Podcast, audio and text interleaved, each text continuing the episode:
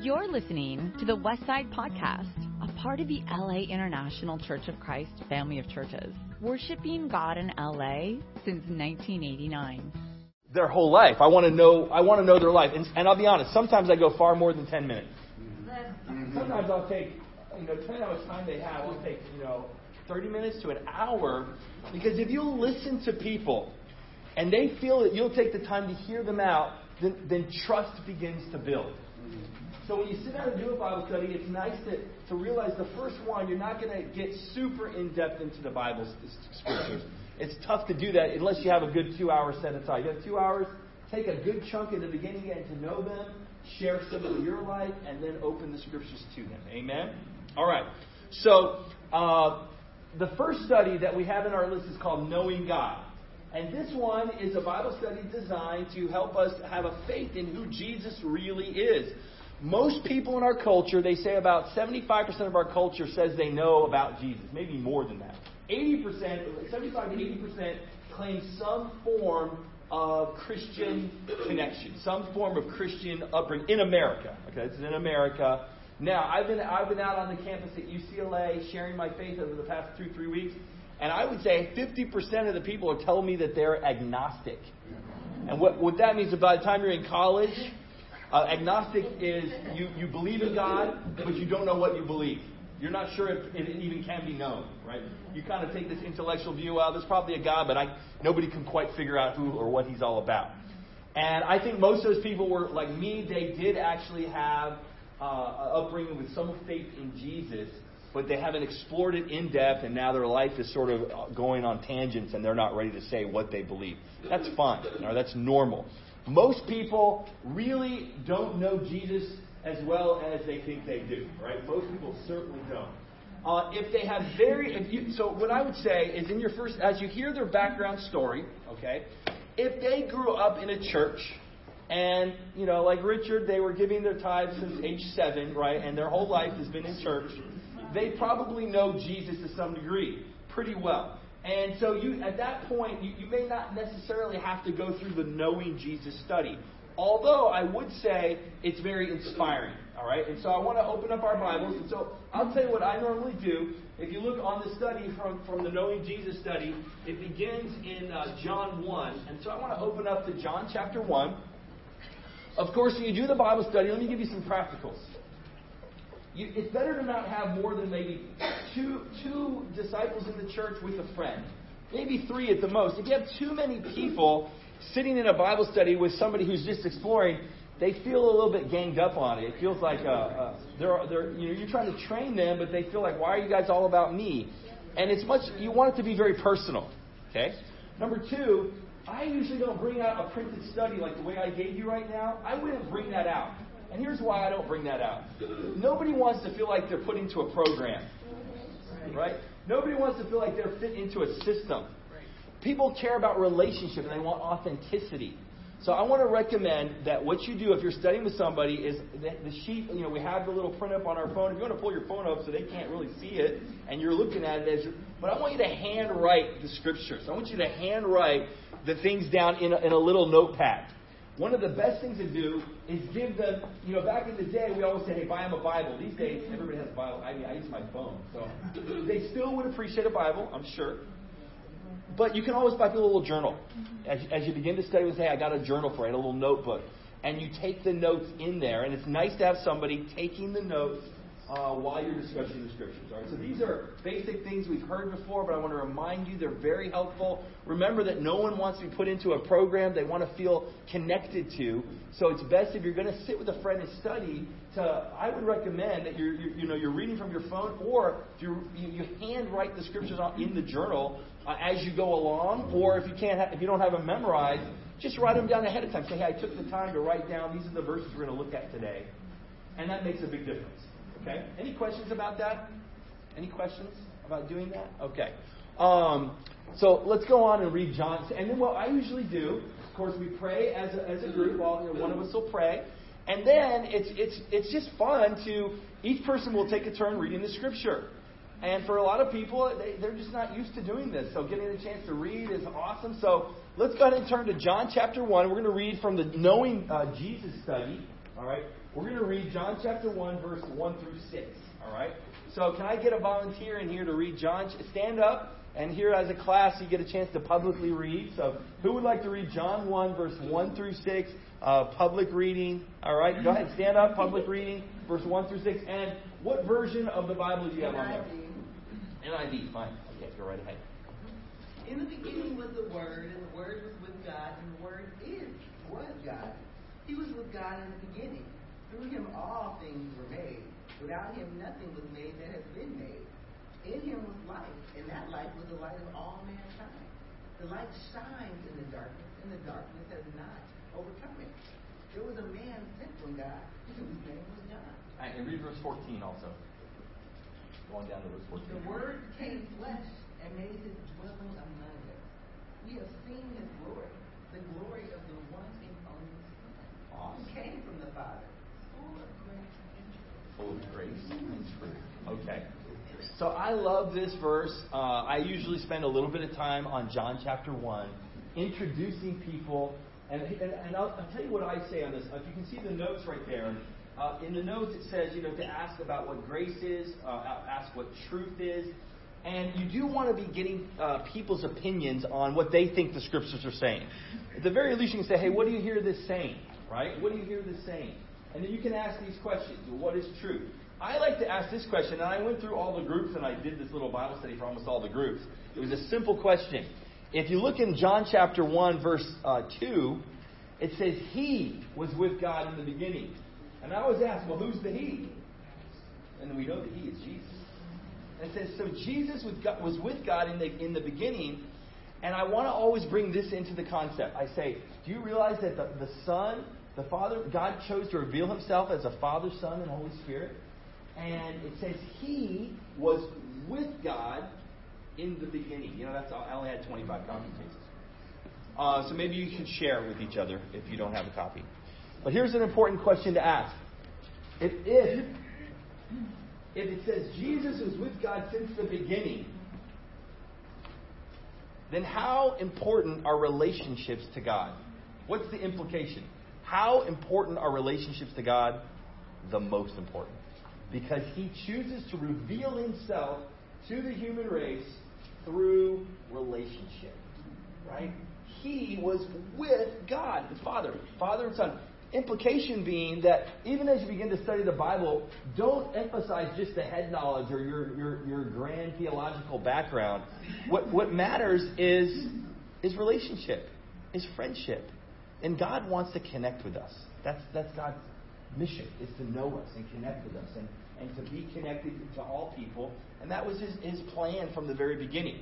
All right, now also what I do in John chapter 1, as it goes on and it talks about, um, you know, who he is, it says he's, he's, you know, he's incredible. He brings truth and grace. And so you do want to ask people, okay, what do you think truth is? And you can get, you know, don't get sidetracked. Okay, intellectual people will sidetrack you. All right, easily sidetrack you on what truth is and what grace is. You want to keep them moving. You don't want to get too sidetracked, uh, getting down uh, intellectual discussions about different things. All right. So in the Knowing Jesus study, I'm not going to go through the whole thing right here. All right. You can you can study through it. The emphasis of the Knowing Jesus is to help people grasp Jesus is the Son of God. All right. Jesus is worth following. Jesus is incredible. And in the study, we have the I am statements listed there. God calls himself I am in the Old Testament, and meaning he's the constant, he's the source of life, he's the creator of life.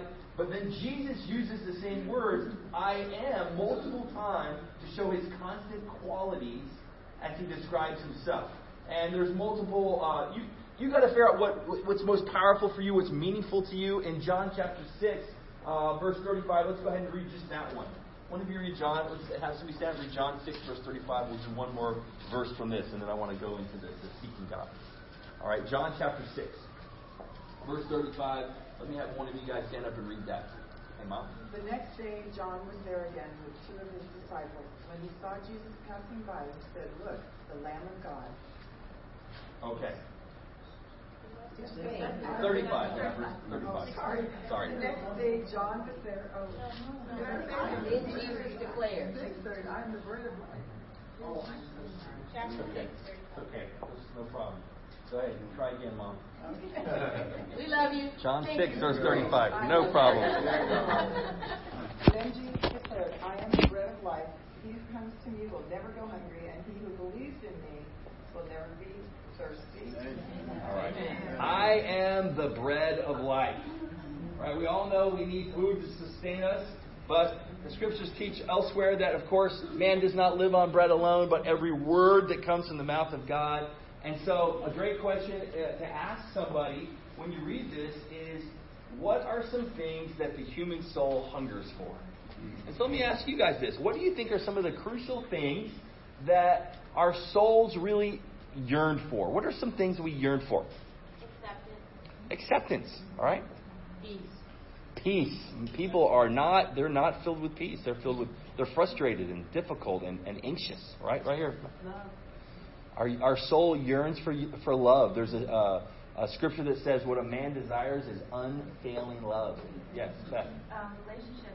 Relationships. Yeah, like we said in the beginning, we do desire relationships. And um, people can relate to this. It doesn't matter how much money you've got in the world, doesn't matter how much uh, how, how wealthy you look. It, even the most famous people in the world, sometimes the, the wealthiest people are the most unhappy people if your relationships aren't in harmony. All right. So yes, we desire that, and then there, there's more too. There's more. You've missed a couple. What, what else do our soul hunger for? Okay, relationships, peace. There's a couple that you've not put in there. Emma, what? Kindness. Kindness, yes. Unity. Unity, yes. I agree. We want that. It's a big one. Purpose. Thank you, Francine. Purpose. We want to know our lives have meaning. And Jesus gives our life meaning. Right? And so, what I normally do is I try to inspire them with how amazing Jesus is, uh, sharing a few things about him, and then ask them to do to go ahead and read the book of John. If they don't have a good knowledge of who Jesus really is, I'm going to ask them to please go and, and read the book of John, taking notes on the things that uh, strike you as unique in the book of John. All right? The reason the book of John is because in John chapter 20, verse 30, it says he actually wrote the book so that we would believe who Jesus really is. All right? And it's designed to inspire us. It's historical. Another thing let me bring up with you right now. A lot of people just they don't really believe the Bible. They don't even know why should they read the Bible. And I, I will, if they're having trouble with that, and they, they they're, they're like, I don't know why I should trust the Bible. I will try to answer questions on the Bible itself, right? Jesus, He's the source of li- source of life. He is the truth, right? And He is grace. How do we know what truth is? And so I'll go into a little background on on how do we know what truth is? How can we trust the Bible? I'll give you guys a, a few things I, I usually share. Okay, uh, the Bible uh, was written in three different languages over a period of 1,500 years. It used 40 different authors to talk about the most sensitive relational issues in you know in humanity. Imagine getting 40 people from all walks of life, you know, fishermen, doctors, lawyers, all these different people from all these nationalities in a room talking about the most difficult human issues you've ever imagined.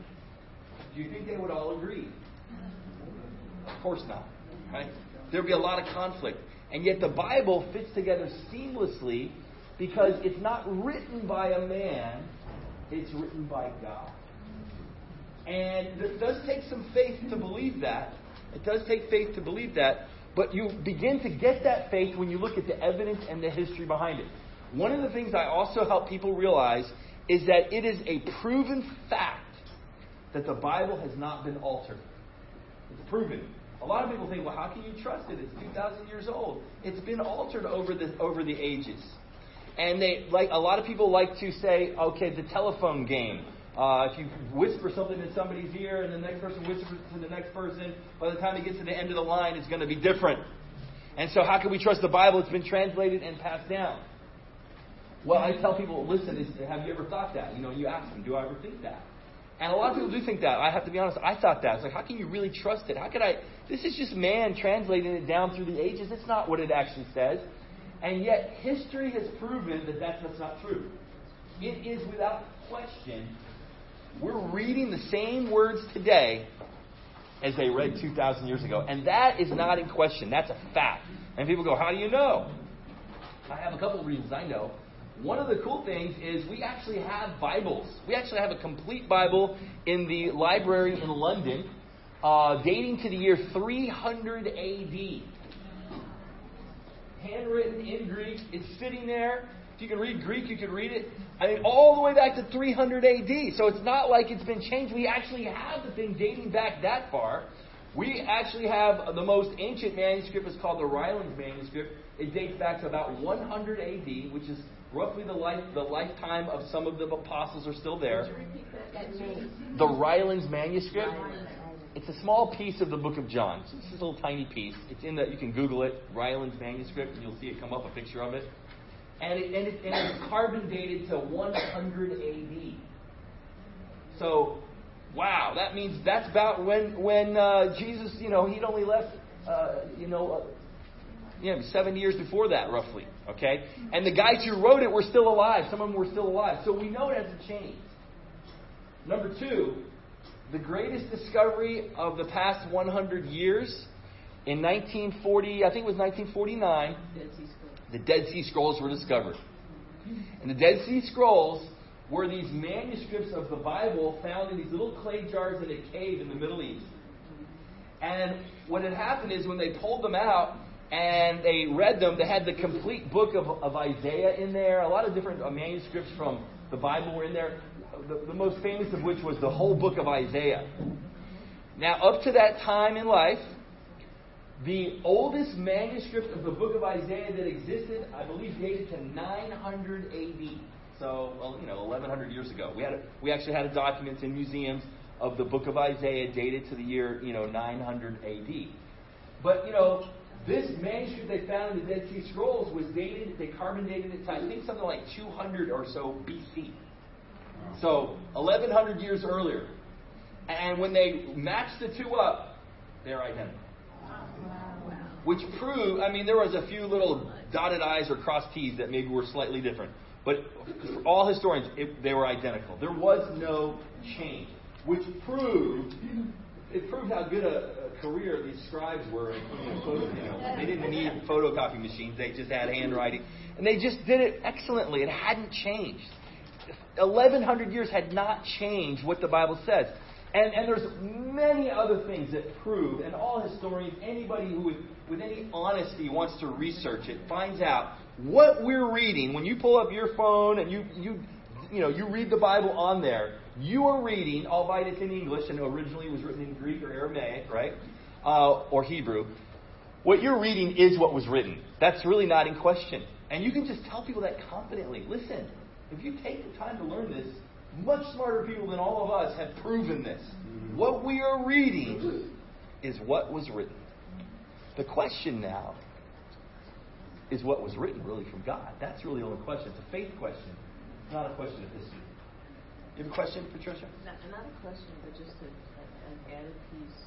Um, there are also documents in other history, other historical things like the Persian history or documents from other ancient cultures that yes. speak to the same things identically, like the Order of the Kings and sure. Historical and, and, and um, archaeological discovery as well has confirmed the authenticity of the scriptures.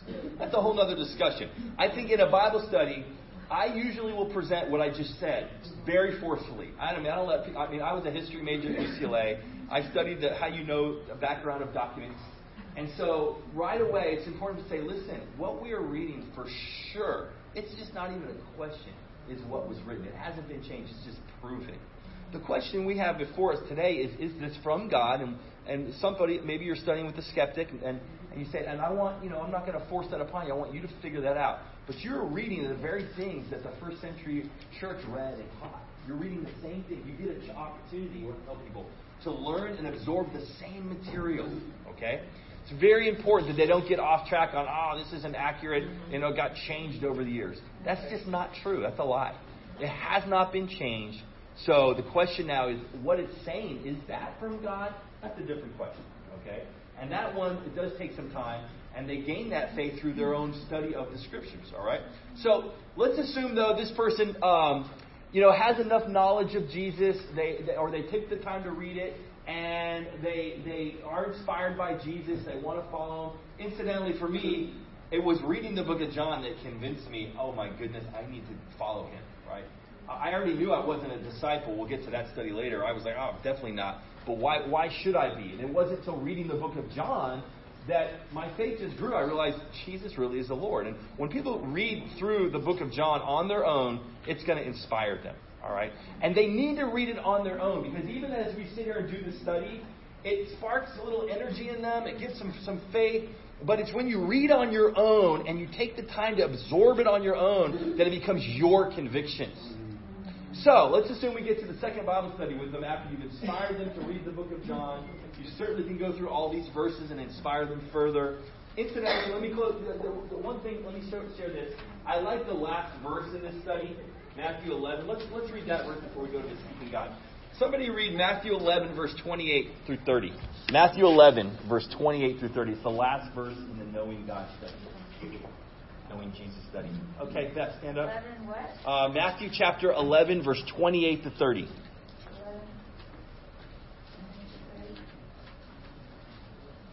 Uh, we're at, uh, So, okay. Oh, sorry. Forty-seven, forty-seven, the owner, an enemy, that's right? We want to tell it. Come to me. Okay, here we go. Come to me, all you who are, who are weary and burdened, and I will give you rest. Take my yoke upon you and learn from me, for I am gentle and humble in heart. And you will find rest for your soul. For my yoke, my yoke is easy and my burden is light. Amen. Okay.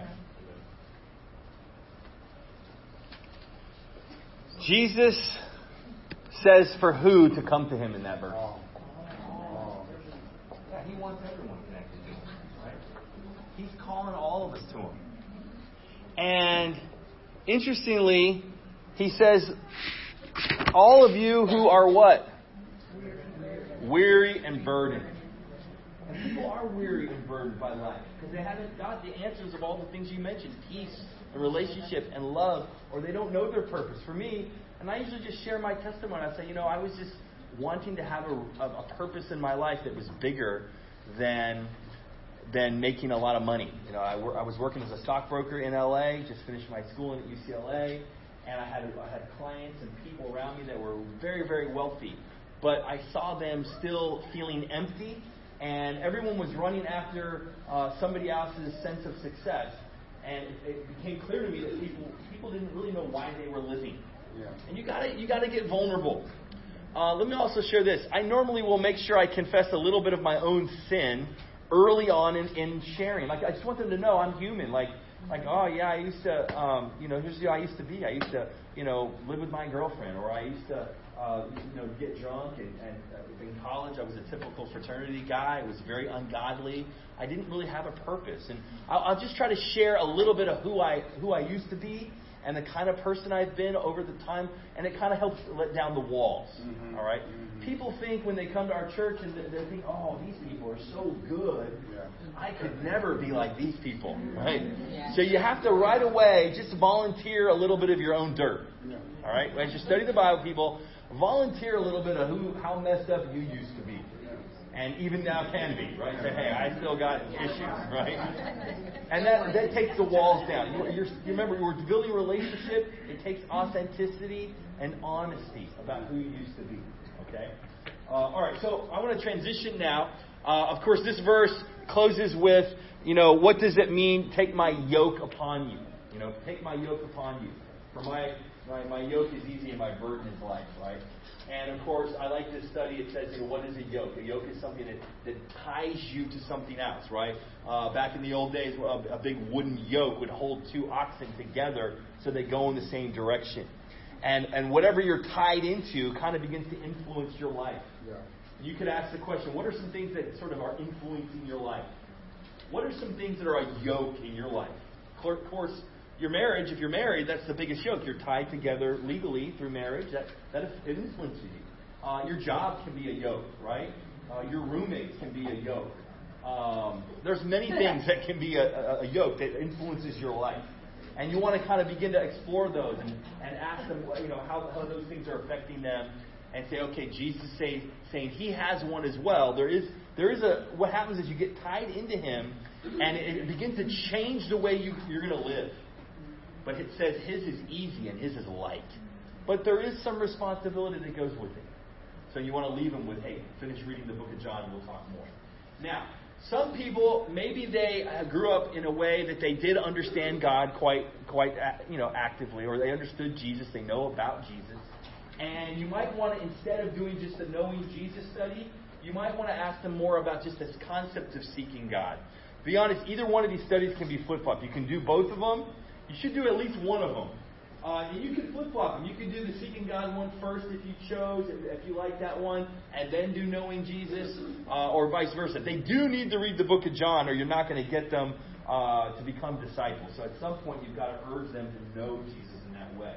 Um, a lot of times, though, I will do the Seeking God study uh, with a person first. All right, and so I, I, I, would say to you guys, it's whatever you feel most comfortable, you think would help that person. You have to use your wisdom as you hear their background. All right, use your wisdom. The Seeking God study is also a fantastic Bible study to inspire people, and this is where I'm going to give you your memory scripture for today. But let's go ahead and open up one of the most famous scriptures that all denominations read it all the time. Is Jeremiah chapter 29, verse 11. God's plan for you. All right.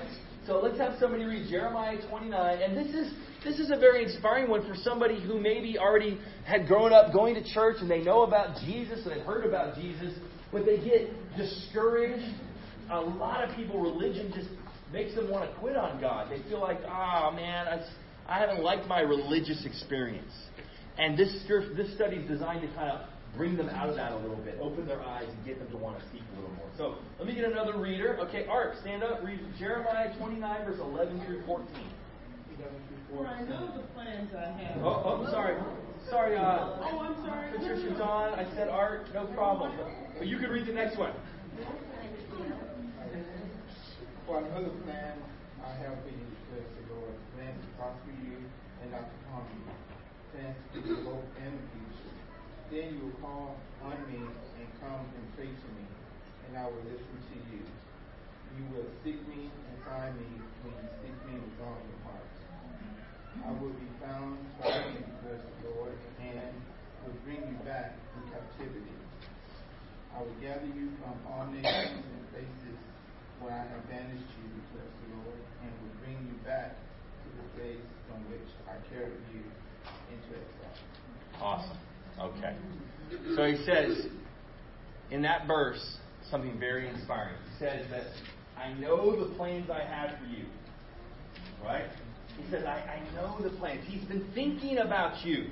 Right? God's been thinking about you. And again, as you teach people, you want to inspire them. You want to engage them and, and encourage them. And it, it, says here, of course, this was for the, the Israelites that had been in exile.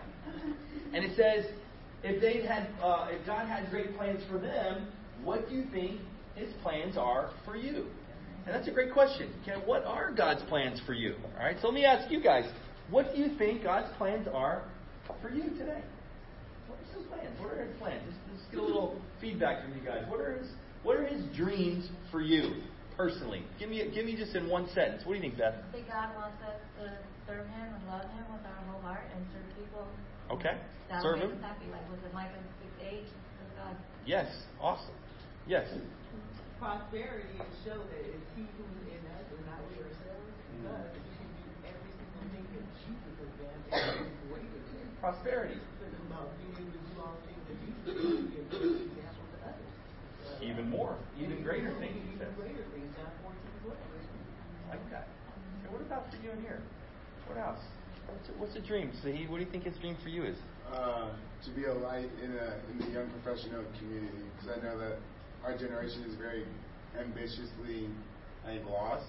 So I think to be that light to show that there is another place and that there's something greater than just get, get, get. Okay.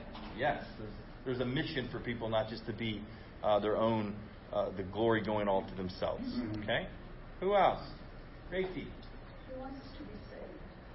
He wants us to be saved. Okay, that's a deep question. Meaning he wants us to be in a right relationship with him. Right, he really does. He has a dream. It says to give you hope, right, in the verse? And a future. So I, I like to ask people, what is your hope? You know, what's your hope right now? A lot of times people's hope is related to much more practical stuff. Man, I need to get this job, or I need 500 bucks to pay my, my car payment next week. I mean, people have very practical hope. And, you and here's the thing this is very important. We're trying to convert and change their whole life. You do need to know the nuts and bolts of what's going on in their life. What is your hope? Oh, you can't make your car payment. Why? Tell me about it.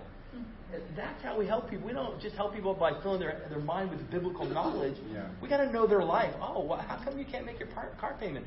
What's going on? And I want to urge you. That's part of, of changing and discipling. You begin to disciple people and help them right away. You begin to love them and engage in their life right away. And so if they are having issues, whatever it might be, maybe there's a, a boyfriend or girlfriend issue, maybe there's a relative issue, maybe their mother is really sick and they just need it. They just need compassion. That's how you're going to be able to get the word of God to affect them. Is when you take the time to really hear. Hey, what are your hopes? And then you engage them a little bit here. And I want to urge you. Um, you don't want to get too bogged down and lose sight of the study, but you also don't want to just lose sight of the person's life and how the scripture applies to it. So as we're talking to people, you, you gotta you gotta know what their issues are, and I want to urge you if we're going to actually make a disciple, you're to have to you're to have to do more than just meet them for a Bible study. You're to have to meet them in their life where they're at. Maybe their mom's in the hospital. Maybe you'll go with them, go visit. Maybe they need help financially. Maybe you can figure out a way to help them get another client or help them. And you know, I, many people, I you know, I ended up signing up for insurance or whatever, just trying to help them. I mean, I do whatever I can to help them. I'm connecting. I, I, I want to love them, not irresponsibly, but you but you figure out a way. And I you know, and I don't just give away. I'm not just giving away stuff. I want them to learn appreciation. But I do want them to um, to know I care about them more than just them being a member of the church. I want them to know I care about them, and that that speaks volumes. Okay, so you know he has he has dreams to give them hope in the future. Almost everyone loves knowing God has a dream for their life. You can say, okay, what are your hopes? And what are your dreams? And people have all kinds of dreams, and love to, they love people love talking about themselves. By the way, so as you do this study, you want to ask questions. Or you want to ask a lot of questions. My favorite verse, and this is the memory verse, okay, for this week, is Acts 17. Let's go to the next verse in the Seeking God study. Acts 17, verse 26 through 28 is the, the memory verse. But I'd like to pick up in verse uh, 24 for, for this.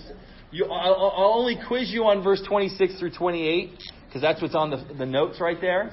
All right? So I'll write that down. This is going to be your, your memory verse. Acts 17.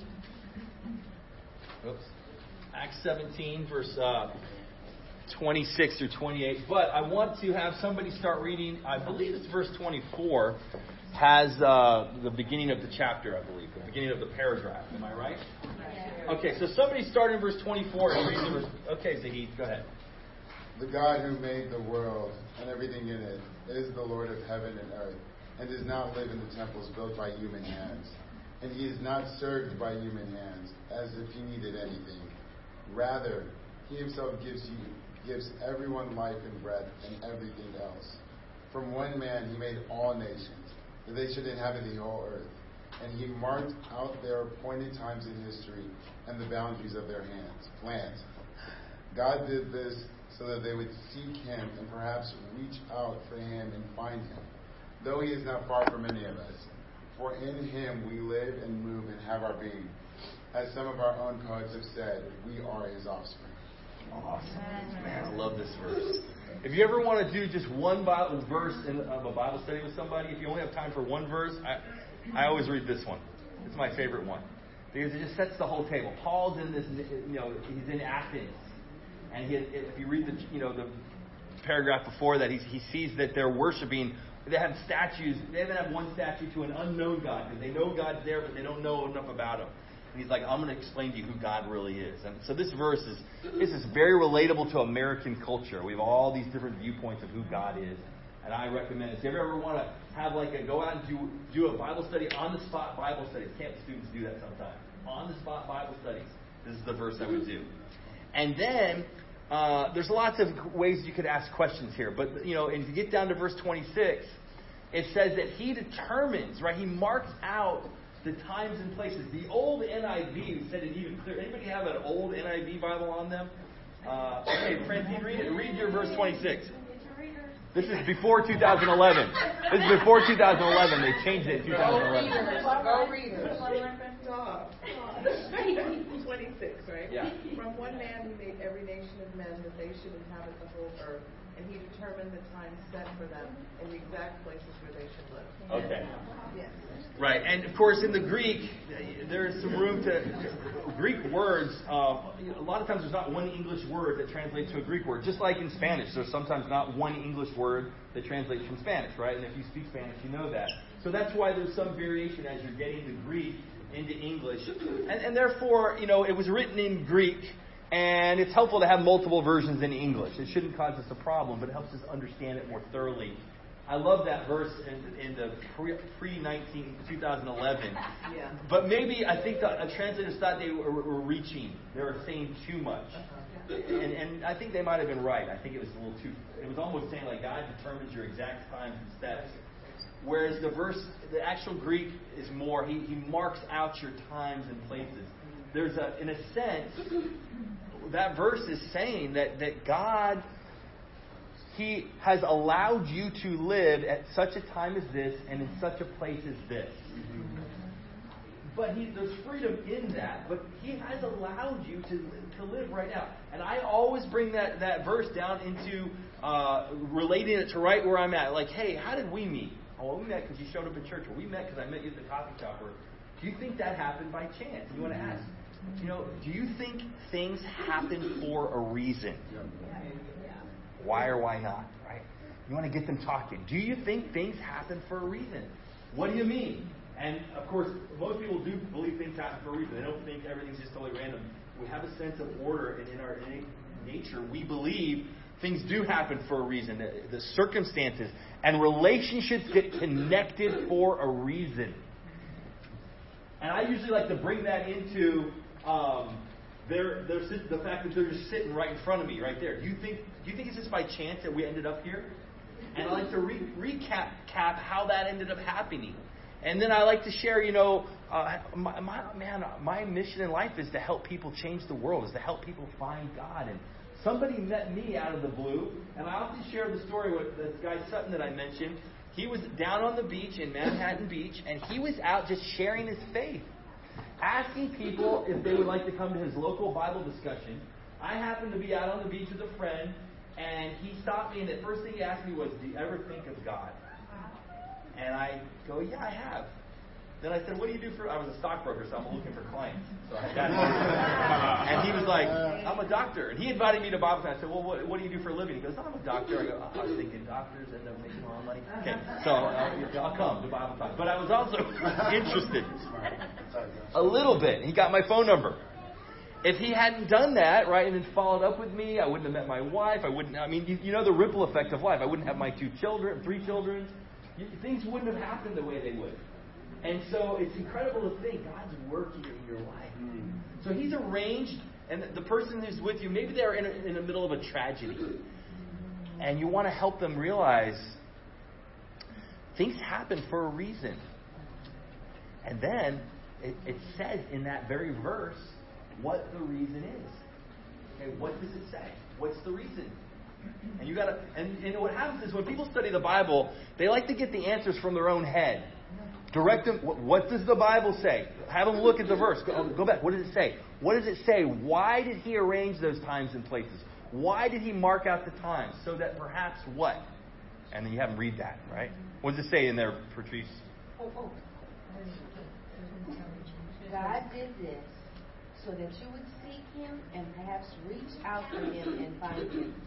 No, he is not far from anyone. of us. Yes, he did it so that you would seek him. So, tragedies, circumstances in life, wherever you are, God did it for a reason, so that you would seek Him. And then the verse says, perhaps, so that you perhaps So is he forcing you to find him?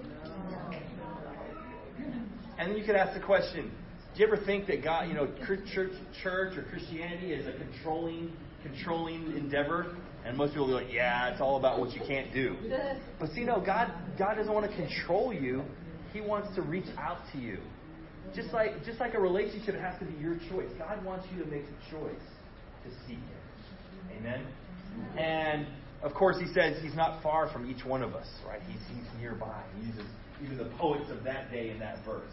And He's nearby. He wants you to. He's accessible to all of us. All right. So how do we seek God? Let's go ahead and read Psalm uh, 42, verse 1. Somebody stand up. Bailey. Psalm 42, verse 1 and 2. Stand up. Psalm 42. Have one of our teens. Amen. Yeah, verse 1 and 2.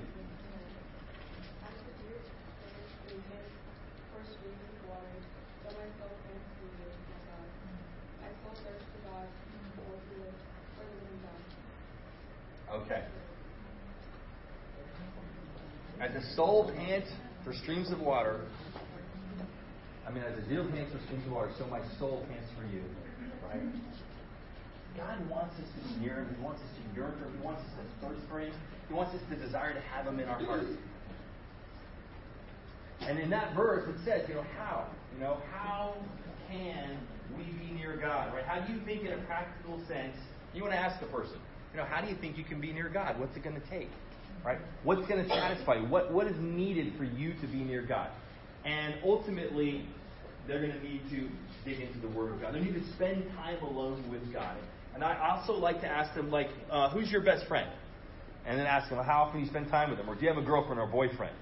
You know, or you have a husband or a wife? Yeah, how often, you know, what helps you feel close to them? In the same way, that's going to, if it's spending time with them, whatever the love, love language is, you got to communicate and connect to feel close to somebody. And so for them to know God better, they're going to have to seek Him out, right? They're going to have to yearn for Him and spend time with Him, all right? So that's obviously the, the, the verse. Any questions about this?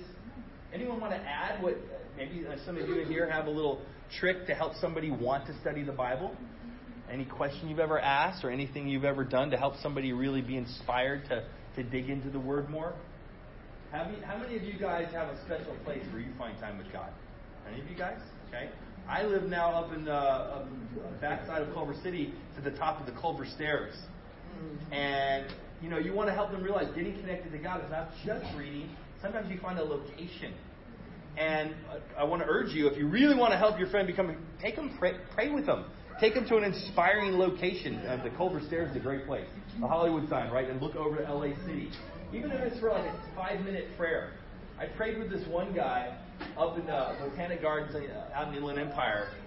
And we prayed together, and he just wanted to spend time with me. And, and it, this is a guy actually who was um, had grown up in the church, but he had never. Uh, he actually became a, a disciple of the team, but he, I don't think he really ever was when he left. He was really worldly. But he prayed with me for a whole hour. After he sat and just prayed in this location, as we connected with God together, and he listened, his heart just he just even during the prayer, when he started to pray, he started weeping and it just God got him. God connected with him. All right, there's something about experiencing God that's going to move the heart. Amen. Matthew chapter 6. All right, let's go to this one. This is one we're all really familiar with as well. Matthew 6, verse 25.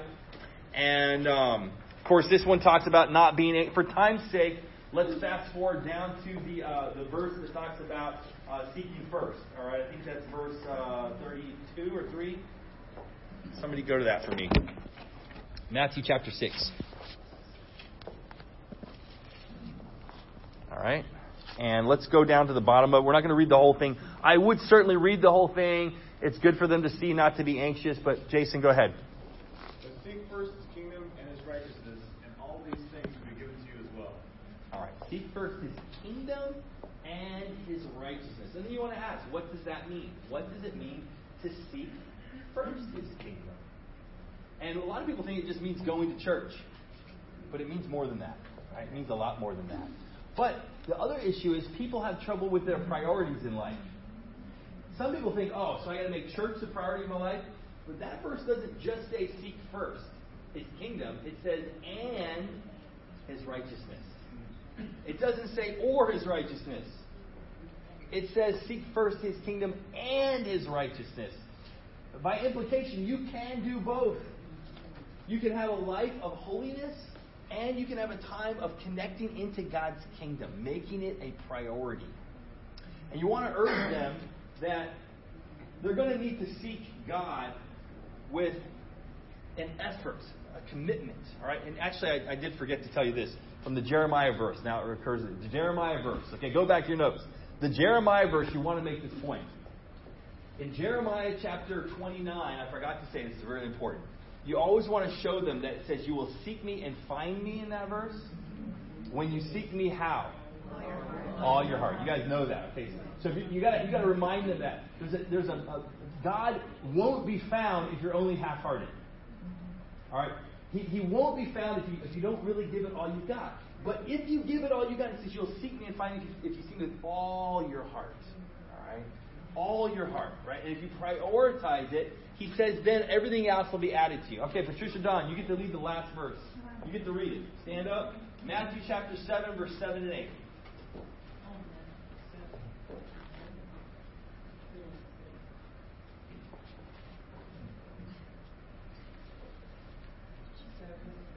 Matthew 7, verse 7 and 8. Ask, and it will be given to you. Seek, and you will find. Knock, and the door will be open to you. For everyone who asks receives. The one who seeks finds. And to the one who knocks, the door will be open. Awesome. You could backtrack on this verse back to the first verse from Jeremiah 29. Again, that, what I just mentioned, this idea of seeking with all your heart. And say, you see, God's promises, if you really seek Him, if you really, if you really go out of your way, He's to let you find. He's to let you find Him. When you knock, the door will be open. Something's to happen. So you want to then ask the question, okay? What will what would seeking God with all your heart, or what would seeking God and really knocking on the door, what would that look like for you? You want to ask them, oh, you know, you want to get them to engage a little bit. What, what does that mean? Does that mean, you know, one Bible study a week?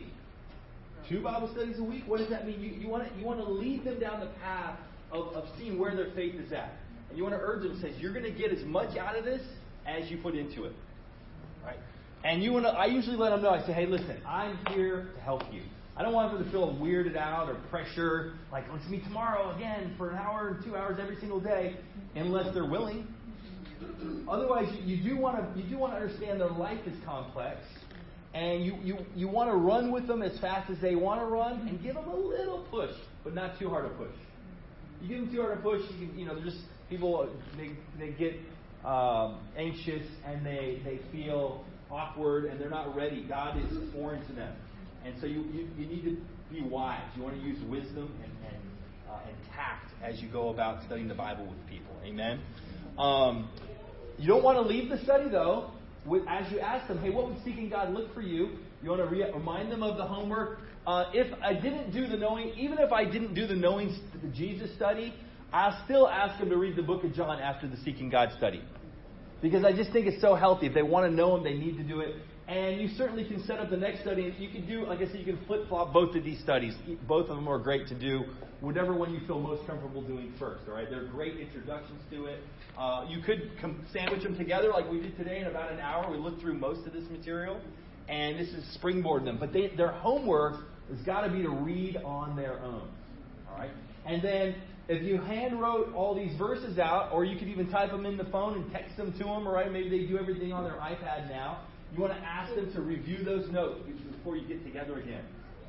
And then ask them to set up a time and location for another study. That's really important. Hey, when can you meet again? You know, hey, when, when are you available? Nowadays, with texting and how we communicate, we're very easy to just sort of not worry about that. And, and I would say it's not quite as it's not quite as bad in the old days. And without phones, you, if you didn't set up a time and place, you you don't know when you'll see the person again, or at least you know the landlines, you, you weren't always around one, so so it's hard to connect. Nowadays we do connect really fast, so I don't think it's as urgent, but it is responsible to set up a time and location. People also are very flaky in our culture, and they'll blow you off really easily if you if you give them you know room to do that. Hey, I'll check in with you. Well, you may not respond for like a while. So it's very helpful. You, you, you want to begin to train people's character and show them that you have integrity, you care about them, this is important, and you'll invest some time in them.